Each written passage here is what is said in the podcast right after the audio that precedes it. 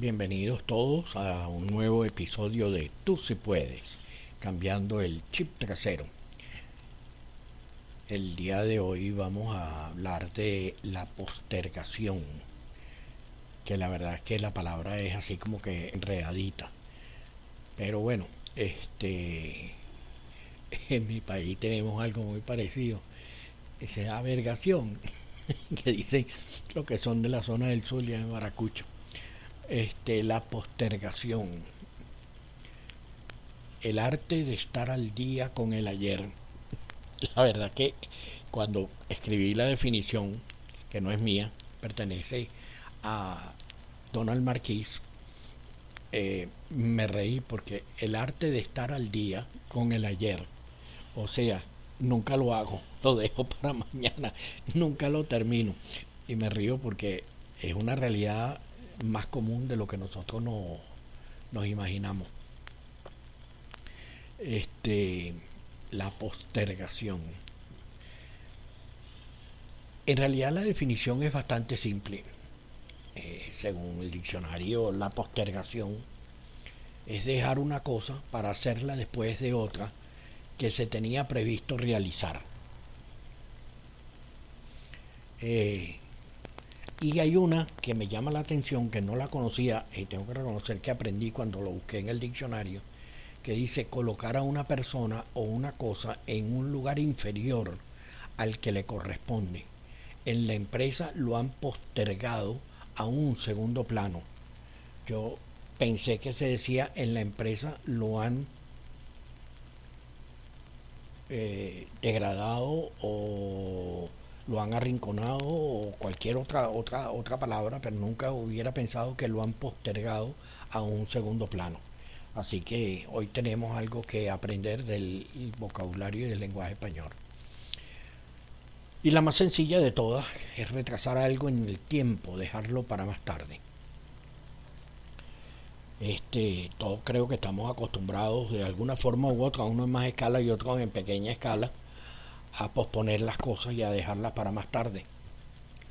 Y con el tiempo vamos viendo que todo eso que dejamos para más tarde termina pescándonos a nosotros el, más tarde y queramos o no queramos, en algunos casos hay que encontrarle las respuestas a los problemas que vamos o, o lo que vamos dejando de hacer para más tarde.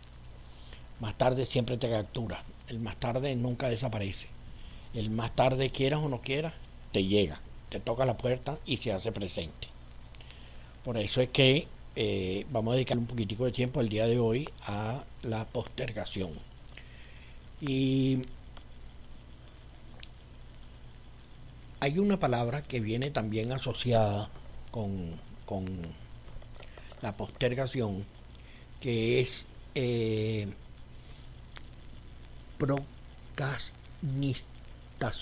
procanistación. Y lo repito así porque como yo tengo el enredo de la lengua de, la, de la R que se me pega, este procrastinar. Yo tampoco sabía, tengo que reconocerlo, que procrastinar y la postergación básicamente son sinónimos. Eh, y es importante porque la oímos en muchos eh, lugares y es una palabra frecuente y bastante usada, que en realidad eh, es lo mismo, que es el hábito de postergar. Entonces, este, eh, básicamente es cómo encontrar qué pasos hay que seguir para dejar la procrastinación o para dejar de postergar. Yo me voy a quedar con postergar porque la otra, la verdad que se me hace complicado decirla. Pero para que la sepan es procrastinación. Entonces, em, en realidad el, el sistema para ir comenzando a evitar el dejar de hacer las cosas y ponerlas para después em, es realmente bastante simple y requiere simplemente de una metodología. Y ya en algunas otras ocasiones he hablado de metodología y como verán, todo se va a reducir siempre a unos simples pasos, pero que son casi iguales en cada una y las determinadas facetas de algunos de los problemas eh, psicológicos o sociológicos que pueden tener las personas. Em, eh, uno de los mayores impedimentos para avanzar en la vida y para tener la plenitud necesaria para disfrutarla es el de postergar tareas, compromisos o metas.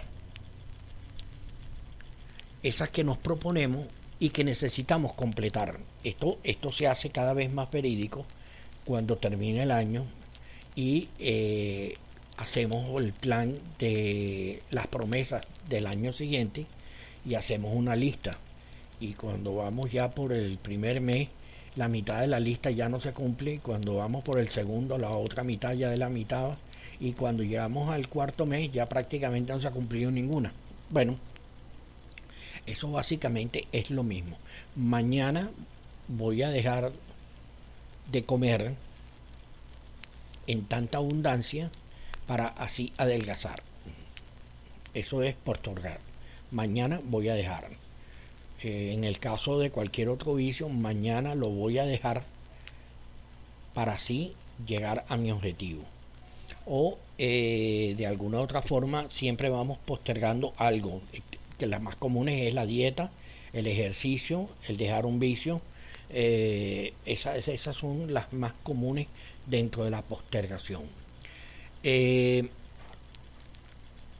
es importante entender que esta tendencia de postergar abarca aproximadamente entre un 55 y un 65% de la población activa.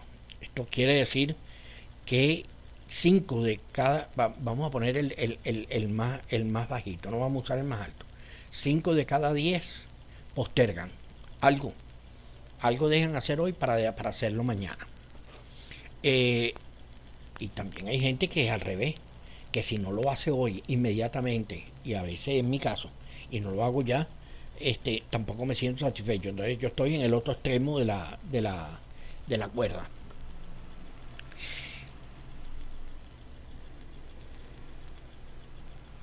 El término procrastinar, del latín procrastinaré, pro adelante y crastinus referente al futuro, es la postergación o posposición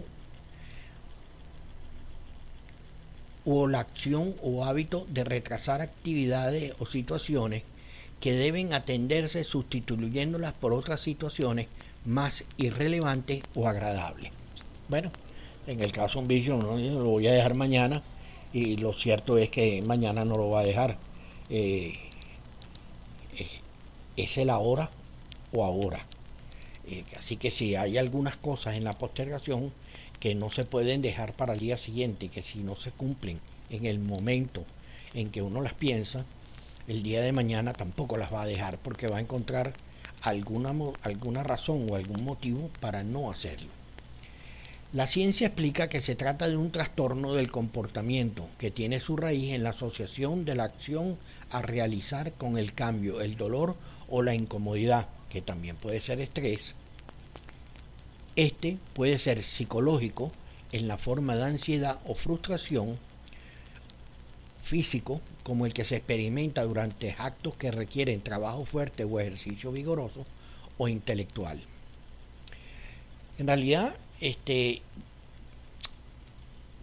tienen toda la razón, pero esto no es que sea una cuestión científica. Aquí yo creo que no hay que ser un científico para entender de que a veces eh, uno empieza a hacer, por ejemplo, ejercicio y llega un momento en que toca eh, hacer un ejercicio que es un poco más complicado, que requiere una mayor atención o un mayor grado de fuerza y uno dice, ah, lo hago el día siguiente o lo hago la próxima vez que venga al gimnasio.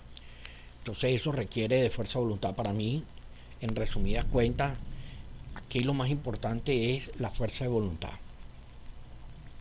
La fuerza de voluntad tiene que acompañarnos como seres humanos 24/7, inclusive hasta cuando estamos dormidos tenemos que tener fuerza de voluntad para que el chip trasero no se venga y nos estorbe y nos enturbe y nos ponga en desastre el chip delantero, porque ese es el peor daño que puede haber. Pero necesitamos fuerza de voluntad hasta para dormir, aunque mucha gente no lo crea.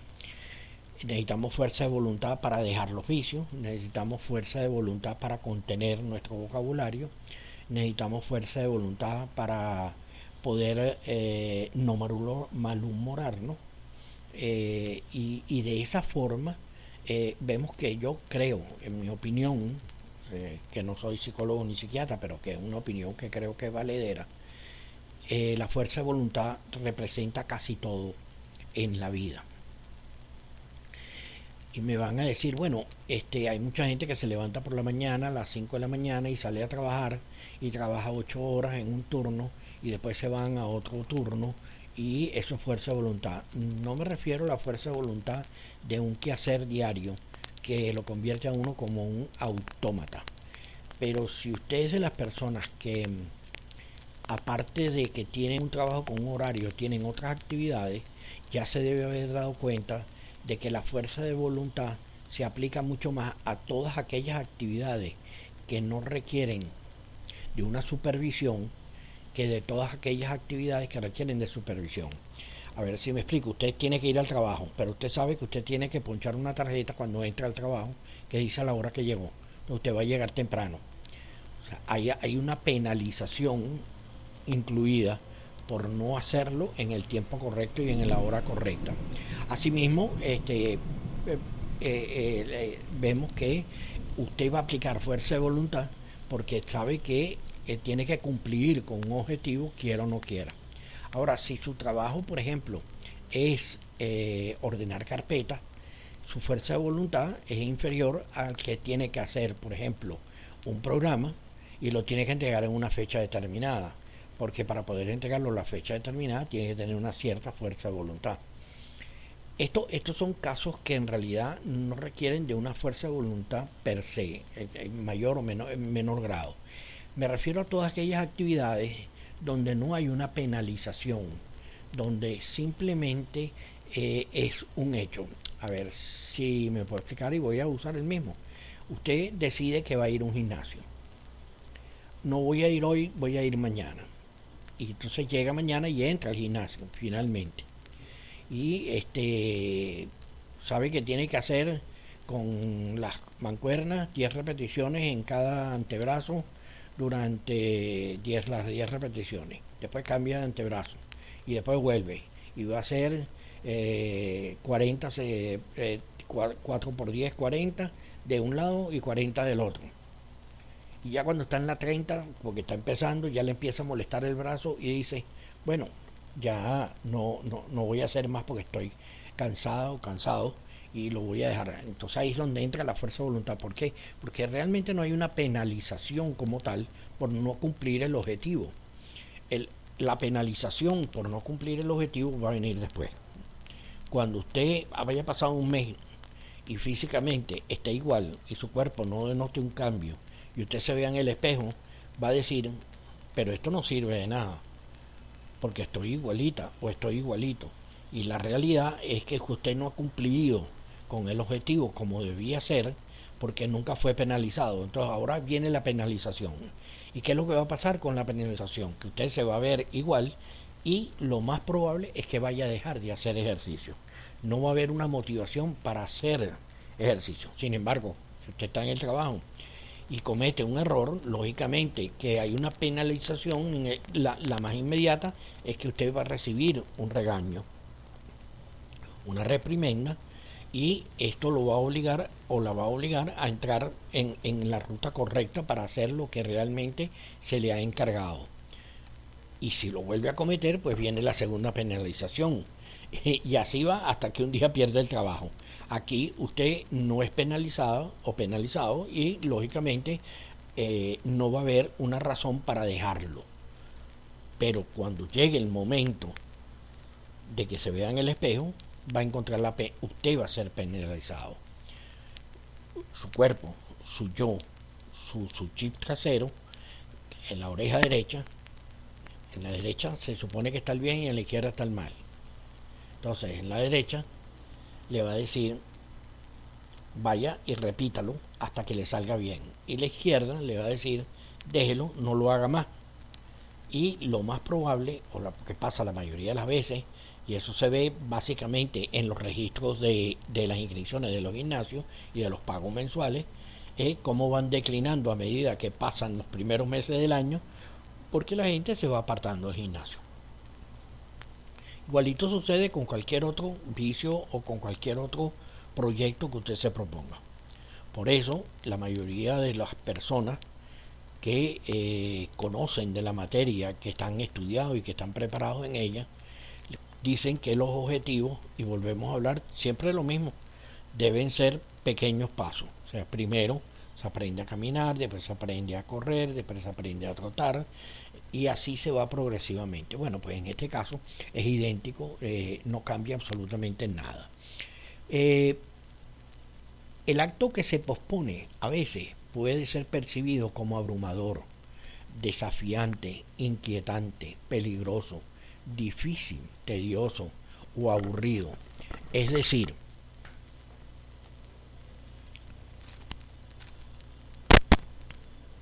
corrigiendo aquí algo que parece que estaba medio desconectado. Eh, si descartamos los problemas neurológicos o conductuales severos que deben ser diagnosticados por profesionales médicos, como siempre digo, psicólogos o psiquiatras, podemos coincidir en que postergar las cosas es un recurso repetido que demora y ralentiza cualquier resultado positivo de evolución trascendente que se quiera lograr. Bueno, yo creo que eh, parafraseando un poco esto es que si uno quiere realmente eh, llegar a lograr algún cambio, pues no queda más remedio que actuar y no postergar.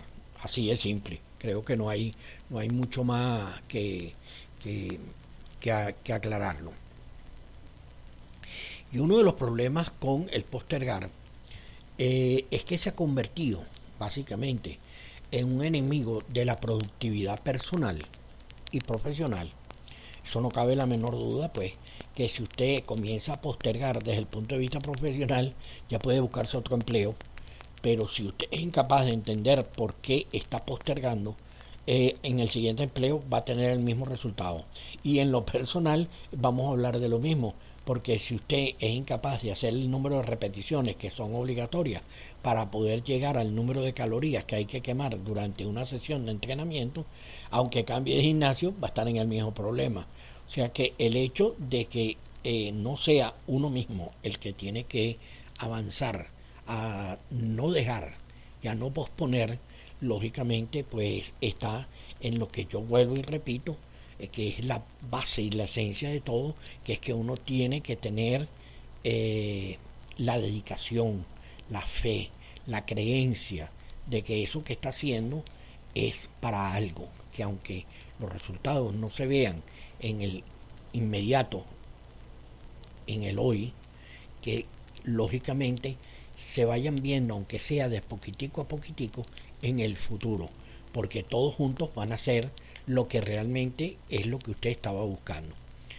Hay que tener decisión, hay que entender de que lógicamente también uno se puede hacer planteamientos de algunas cosas que uno quisiera cambiar en un futuro, pero que a lo mejor uno no está personalmente capacitado para ello.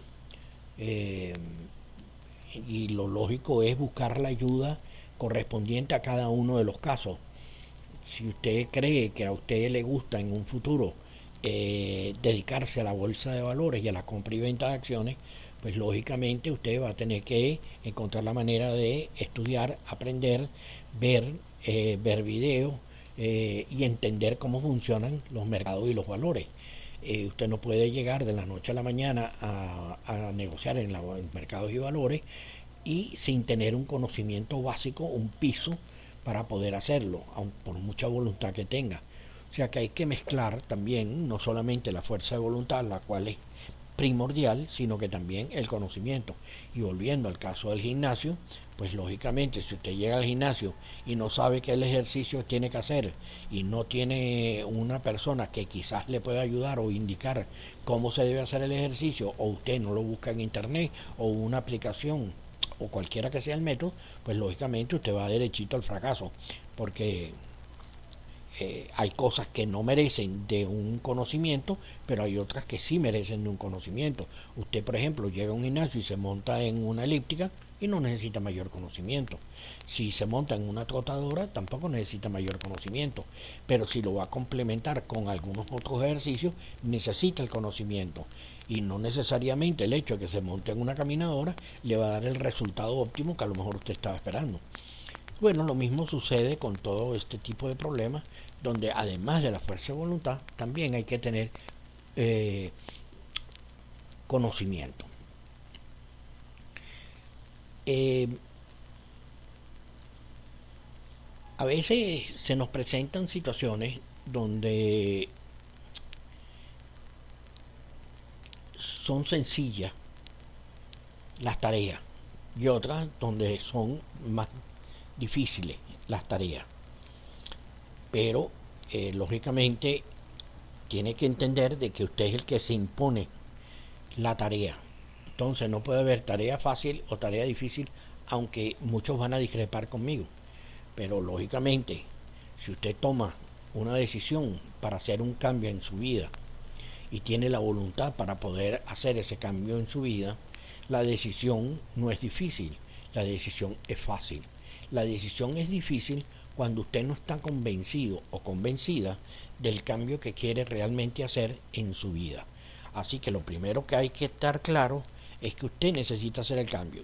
Cuando ven esas reuniones que hay de alcohólicos anónimos o de cualquier otro grupo que se asocian, verán que lo primero que hace la persona es reconocer su problema. Se dice que ese es el verdadero y el primer paso para poder ir hacia una solución o hacia la solución del problema, que hay que reconocer que hay un problema. Bueno, pues lógicamente eso eh, usted puede tener la fuerza de voluntad, pero si usted no reconoce que tiene un problema, tampoco va a intentar resolverlo. Y estoy poniendo los extremos. ¿Por qué pongo los extremos? Bueno, porque la mayoría de todas las postergaciones básicamente tienen que ver con los extremos.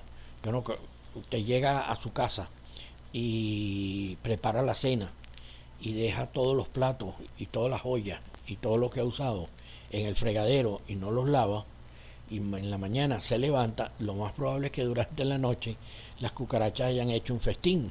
Y digo cucarachas por poner algo simple, porque están todos los roedores y están otros animales.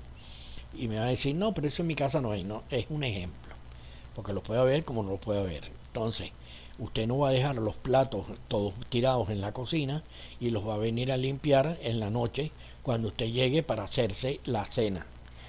Y así progresivamente va a pasar una semana sin lavar los platos. Bueno, va a llegar un momento que no va a tener plato. Va a llegar un momento que no va a tener vaso. Entonces, lógicamente, lo va a tener que hacer. Y ahí es donde viene la fuerza externa que la obliga o lo obliga a hacer el acto.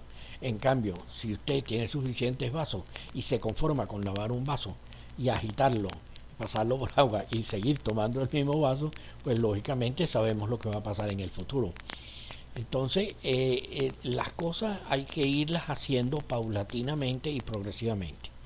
Si usted tiene actividades pendientes que las ha ido postergando, la mejor alternativa que tiene, y le voy a decir, les voy a leer los pasos que hay que seguir, porque hay varios pasos y son bastante interesantes, pero yo le voy a decir desde mi punto de vista personal, los pasos. Y el primer paso probablemente es el único paso. Ya de ahí en adelante no hay que hacer más pasos. Y le voy a explicar. El más sencillo que usted tenga, que haya postergado. Una vez que usted encuentre cuál es el más sencillo, la actividad más simple que usted haya postergado y la va y la resuelve, usted se va a dar cuenta que va a comenzar a hacer todo el resto de las actividades que ha postergado una detrás de otra. ¿Por qué? Porque usted internamente se va a decir a sí mismo, mira qué sencillo era y lo tenía postergado innecesariamente. Entonces, resuelva una, la más sencilla. Fíjese que le voy a poner la más sencilla, no la más complicada. Usted resuelva la más sencilla y una vez que tenga la más sencilla resuelta, no importa el tiempo que le tome, hágase el propósito, tenga la fuerza de voluntad y va paso a paso hasta que la resuelva. Y si la resuelve rápido, mucho mejor todavía. Una vez que usted haya resuelto la primera, usted se va a dar cuenta de lo sencillo que fue y lo tonto haberlo postergado. Sencillo que era tonto fue. Entonces, eh, ese para mí es el primer método y el más simple de todo. Si no le provoca empezar la segunda ahí mismo, no importa. Téngalas en orden, desde la más sencilla hasta la más compleja, porque lógicamente unas serán fáciles y las más complejas van a requerir de más tiempo. Entonces, déjelas de último, no se preocupe, pero no vuelva a postergar, porque aquí lo importante es entrar en el chip trasero y hacerle su conocimiento para que sepa que a partir de la presente fecha usted no va a volver a postergar, que todo va a ser hecho de la manera más práctica y posible en lo que se pueda en la medida. Yo entiendo de que, por ejemplo, hay muchas mujeres que son madres solteras que trabajan hasta 5 o 6 de la tarde para llegar a su hogar toma una hora, hora y media, más en los países eh, suramericanos, donde quizás el tema del transporte es más complicado, y usted va a terminar llegando a su casa a las 7 de la noche. Y es cierto que a las 7 de la noche usted tiene dos hijos, tiene que atender a los hijos, los hijos tienen tareas, los hijos tienen que comer. Y para ver un cuento y el otro, usted va a terminar más o menos a golpe de 9, 10, digamos 10, 11 de la noche. Cuidados a las 10 y ya de algo, 10 y media, 10 y media. A las 10 y media de la noche lógicamente usted no va a mirar su lista de lo que ha postergado a ver qué es lo que hace, porque usted lo único que quiere es echarse un baño, meterse en la cama y acotarse a dormir porque se tiene que levantar a las cuatro y media, a las 5 de la mañana, porque tiene que levantarse, tiene que hacerle desayuno a los hijos, tiene que preparar la viandita, tiene que vestirlos, tiene que acomodarse, tiene que tomar un transporte, tiene que dejarlos en la escuela, tiene que ir a su trabajo y cuando viene a ver, pues el horario es complicado. Entonces, si lo que usted postergó era algo sencillo, pues a lo mejor, bueno, pues vea cómo lo puede ir resolviendo paulatinamente. ¿Qué es lo importante de todo esto? Para resumirlo, es que aunque usted se le tome tiempo hacer una actividad, es mejor que no hacer la actividad. Porque si es una actividad, vamos a decir que usted tiene un pantalón roto Usted no va a agarrar una noche y se va a poner a coser un patrón, un pantalón para ver cómo lo, lo, acomoda y lo pone bien y lo pone derecho. O usted va a sacar la máquina de costura, si es que la tiene, o se va a poner a hilar usted sola, a mano, en un momento dado. Pero usted puede tener el pantalón en un sitio y hace una parte, no importa. Con media hora que le dedique, lo pone ahí. Y así va paulatinamente y verá que en un tiempo prudencial el pantalón ya está remendado. Y lógicamente aquí hay algo que voy a agregar que me parece que es importante y tomar en cuenta. Los hijos y el esposo la esposa tienen que contribuir. Y, esto es algo que yo sé que muchos me van a criticar, pero no importa. Este, no es que vamos a criar varones domados o mujeres domadas, ni hijos domados, ni hijas domadas Simple y llanamente que cuando una familia actúa en conjunto por un bienestar común dentro de la familia hacia un futuro mejor, las cosas marchan mucho más rápido y son mucho más sencillas de entender. Eh, hasta que usted no ponga a un hijo suyo a lavar platos, no va a entender lo que es lavar platos. Y eso me recuerda mucho a, a mi padre, que en la infancia me mandaba a lavar el carro y, yo lavaba el carro con muchísimo gusto, pero él, no entendía de por qué yo lavaba el carro con tanto gusto, porque él lo que pretendía era realmente que me molestara lavar el carro, pero a mí no me molestaba lavar el carro, hasta que un día le pregunté que cuál era su molestia y me dice, mi molestia es que tú no te molestas porque te mando a lavar el carro, lo que debía pasar es que tú te molestaras para yo explicarte porque es importante que laves el carro. Entonces yo sí entendí desde temprana edad eh, de que uno debe lavar el carro aunque sea alguna vez durante un mes. Y le voy a dar ahora la razón y, lo hago actualmente con la moto. Eh, la moto la mando a lavar, pero yo cada vez que llego de viaje la moto la lavo yo, no la mando a lavar. Cada vez que salgo de viaje con el vehículo, el carro lo lavo yo, no lo mando a lavar. Y le voy a decir la razón, y no es por el hecho de que me guste lavar el carro me guste lavar la moto, sino que simple y llanamente cuando uno está haciendo la actividad, primero uno le da tiempo de pensar y aunque usted no lo crea, eso lo saca uno de la rutina diaria. Y la segunda, que para mí es mucho más importante y sobre todo en el caso de la moto, es que cuando uno lava el vehículo va viendo algunos detalles que le están pasando al vehículo que de otra forma uno no se entera. Por ejemplo, si usted manda a lavar la moto y la persona le pasa un dedo por la parte de abajo, que es el protector del cárter, de donde va el filtro, lógicamente, este, y está flojo, la persona a lo mejor se lo dice, a lo mejor no se lo dice, pero ciertamente si lo hace usted, usted lo va a ver.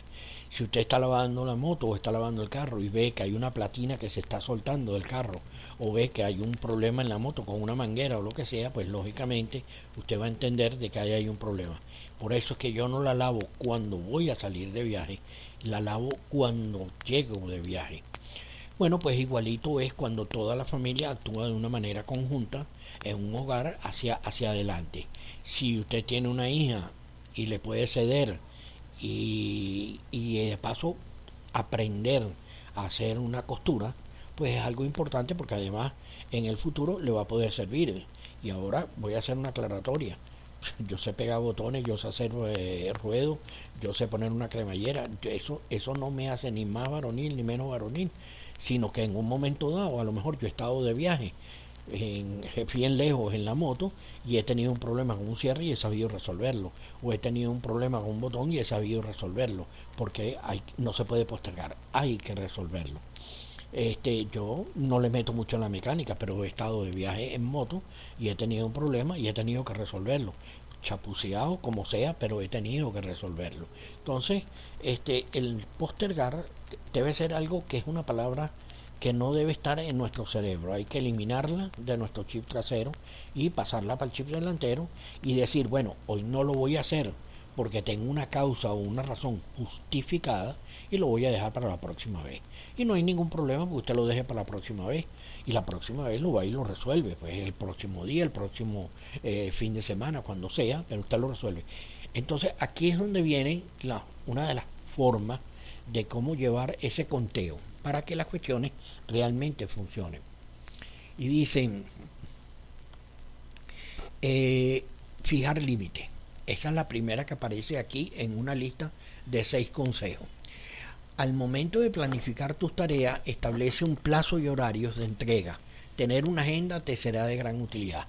Bueno, yo, eh, se recuerdan que hace poco les dije que yo le, iba a dar estas seis maneras que aparecen eh, en algún lado, por ahí las leí, pero les vuelvo y les repito que para mí estas seis maneras le pueden a lo mejor servir a algunos de ustedes y a otros no. En el caso mío, por ejemplo, a mí no me servirían para nada, pero a lo mejor a ustedes sí les puede servir y por eso las incluyo. Pero fíjense, al momento de planificar tus tareas establece un plazo y horarios de entrega. Tener una agenda te será de gran utilidad. Bueno, si, eh, creo que esto, eh, eh, el postergar, creo que en este ramo de lo que está hablando, se trata de trabajo, se trata de su situación natural y porque yo particularmente el momento de planificar que voy a un gimnasio y mis tareas que tengo que hacer en un gimnasio y el plazo y los horarios en que las voy a hacer en el gimnasio, creo que aquí la teoría no funciona. Entonces creo que está hablando de ciertas tareas específicas que se pudieran planificar, que se pudieran eh, establecer eh, de alguna forma en los tiempos y en los horarios en que se deben ejecutar. Alguna de ellas, no sé, será planificar eh, un cumpleaños, no sé, planificar una boda, planificar no, no, no, no, no visualizo eh, en qué forma se puede planificar algo que no sea desde el punto de vista laboral. También puede ser una reparación en un hogar. Bueno, esa pudiera ser una alternativa. Vamos a sentarnos, no vamos a postergar más la reparación en el hogar, los remiendos que haya que hacer y vamos a planificarlo con cautela para hacerlos en el tiempo previsto, con el capital disponible, con la parte económica y que bueno, todos estemos contentos en la forma en que se va a hacer. Después dice dividir la actividad. Dice que es preferible que dividas una tarea en dos o tres partes. Mientras más sencilla sea la tarea, mejor. Bueno, volvemos a lo mismo y, me tengo que reír porque eh, eh, ciertamente si voy a reformar el hogar, la tarea la tengo que dividir en varias partes. Primero por la parte económica y la segunda por el tiempo, porque tiene que haber una disponibilidad de tiempo para poder supervisar la obra, porque si uno está todo el día afuera, ¿quién va a supervisar la obra? Así que bueno, eso está de más de decirlo. Ahora, lo que no veo es cómo dividir en dos o tres partes que usted tenga una tarea como ir al gimnasio, que quiera bajar de peso, no entiendo cómo puede ser una tarea para dejar de un vicio pero este, eh, le planteo cuál es la alternativa. El reto personal. Vuelve tus tareas como retos personales y al terminarlas sentirás una mayor satisfacción por haberlas terminado. Creo que eso ya lo tocamos, ya no hace falta volver a recalcar el tema de que tiene que ser un reto personal y eh, yo lo único que le agregaría al reto personal es fuerza de voluntad.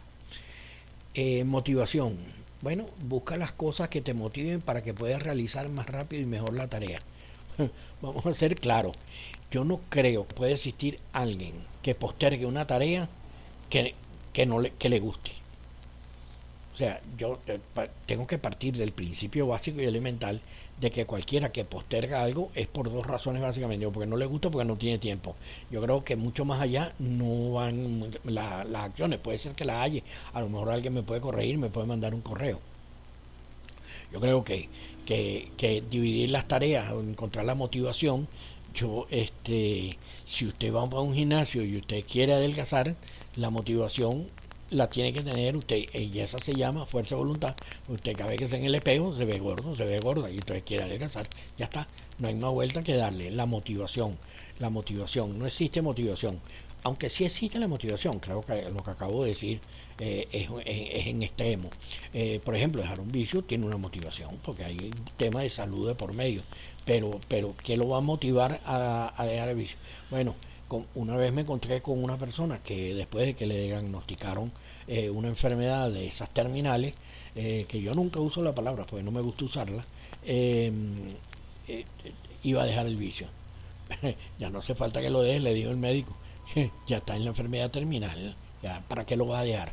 Las motivaciones tienen que ser oportunas en su momento, pero también tiene que existir la fuerza de voluntad, porque si no existe la fuerza de voluntad, pues no hay manera de dejarla.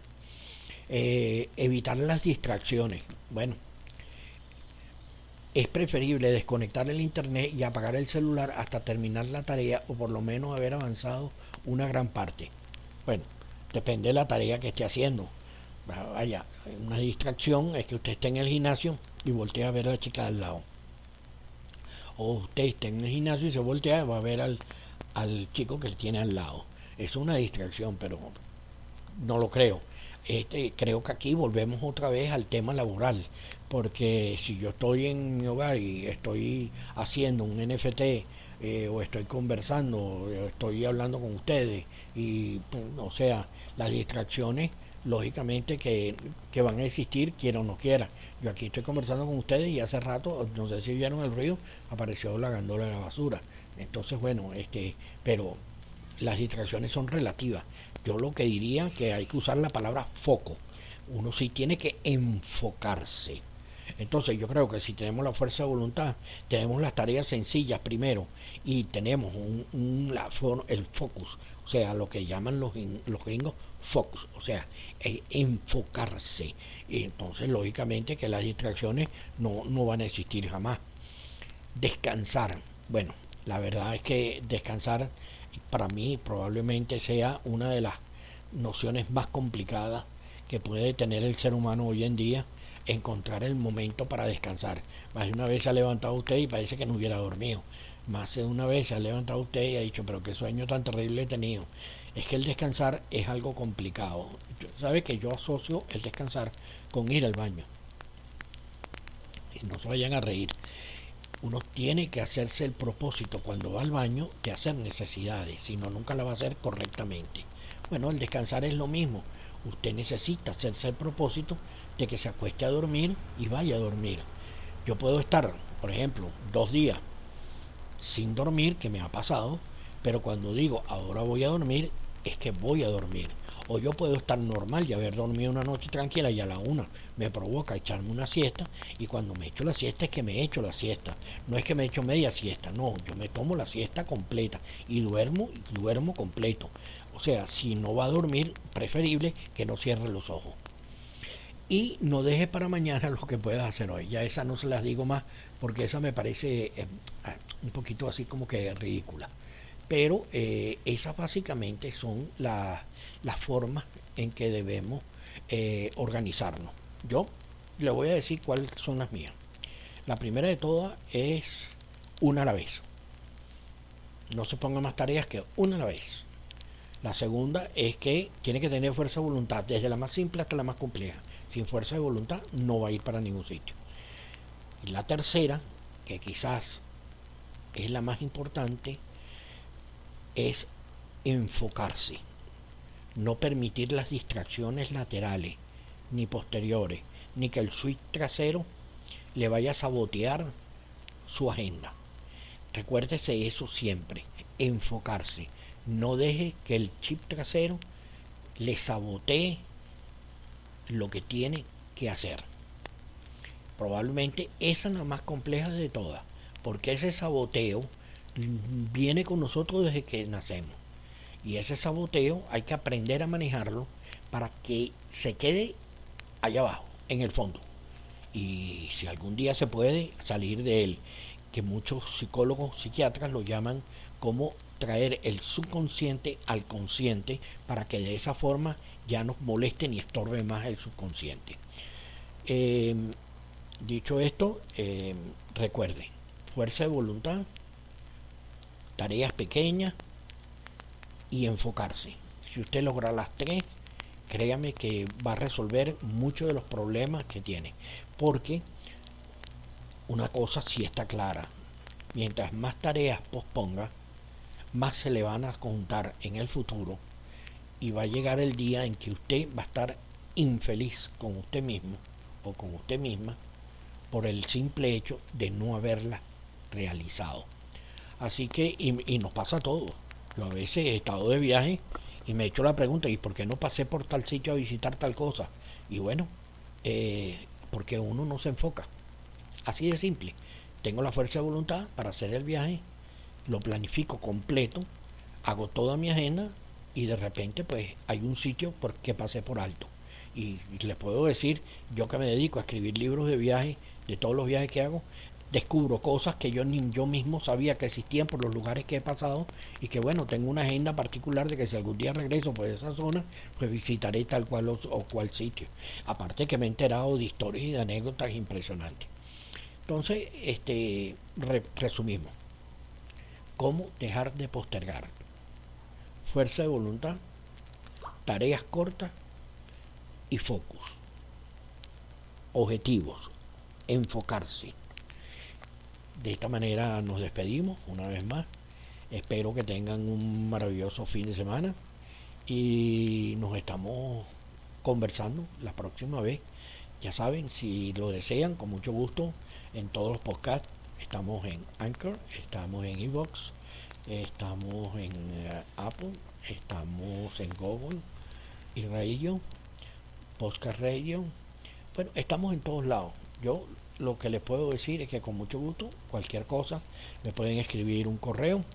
Los correos aparecen en todas las redes sociales y con mucho gusto este, yo les respondo.